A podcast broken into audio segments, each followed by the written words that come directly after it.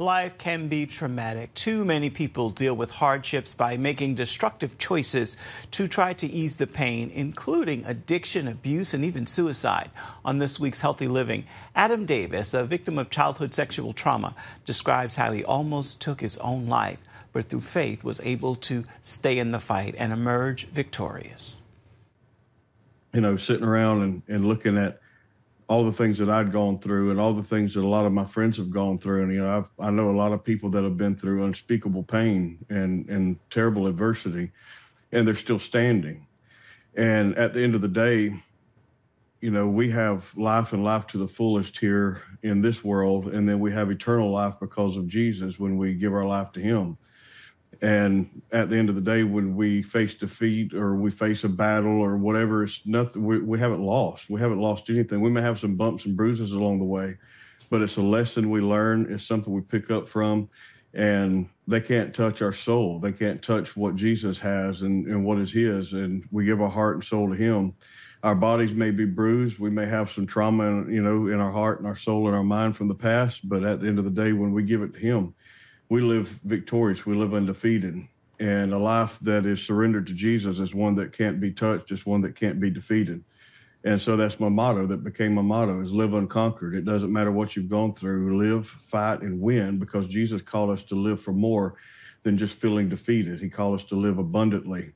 And he calls us more than conquerors through through Jesus. That's what his word says. We're more than conquerors through him.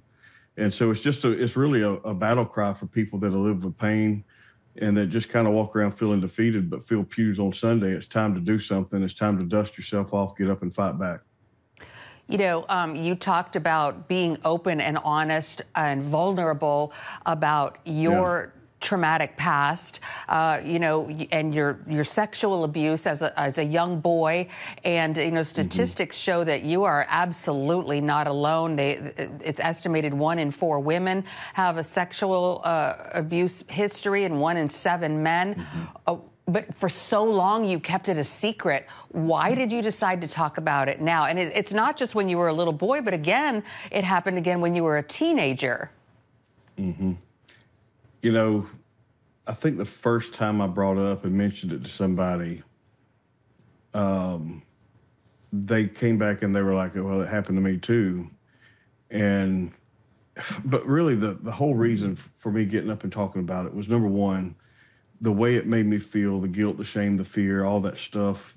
It's just that's all from hell. That's all a lie, and the only way really to kill something like that is to expose it to the truth and expose it period. And so i began to share about it from platforms and the more i shared about it the more empowered i felt because of what he had done. And at the end of the day we overcome the enemy by the blood of the lamb and the word of our testimony. And the enemy can't touch the blood but he will do everything in his power to stifle your testimony and so I've spent, you know, a lot of my life over the past 10 years going around and sharing my testimony because not only does it punch the enemy square in the mouth, but it helps to set other people free. It gives them the courage to face their own pain, to face the troubles from their past. And so, you know, it's not really it's not really glamorous. It's nothing that grabs a lot of attention. It's not something people want to sit down and talk about and you know, I was talking to some publishers about doing this book before uh, Broad Street gave me an opportunity, and a lot of publishers said, "Well, your story's not unique." Well, and that's the whole that's the whole purpose behind doing it. It's because it's not unique, but there's not a lot of men talking about it, and you walk around silently with pain that's destroying you from within, and the only way to deal with it is to get it out and put it in the hands of a living God, and surround yourself with community that you can trust and that loves you and that will walk with you through uh, a healing process. You can learn more about Adam's 10 principles to overcome adversity and live above defeat tonight on Healthy Living with Lori Johnson. You can find it on the CBN News channel at 8:30 Eastern. You can also watch it on the CBN News app or on YouTube.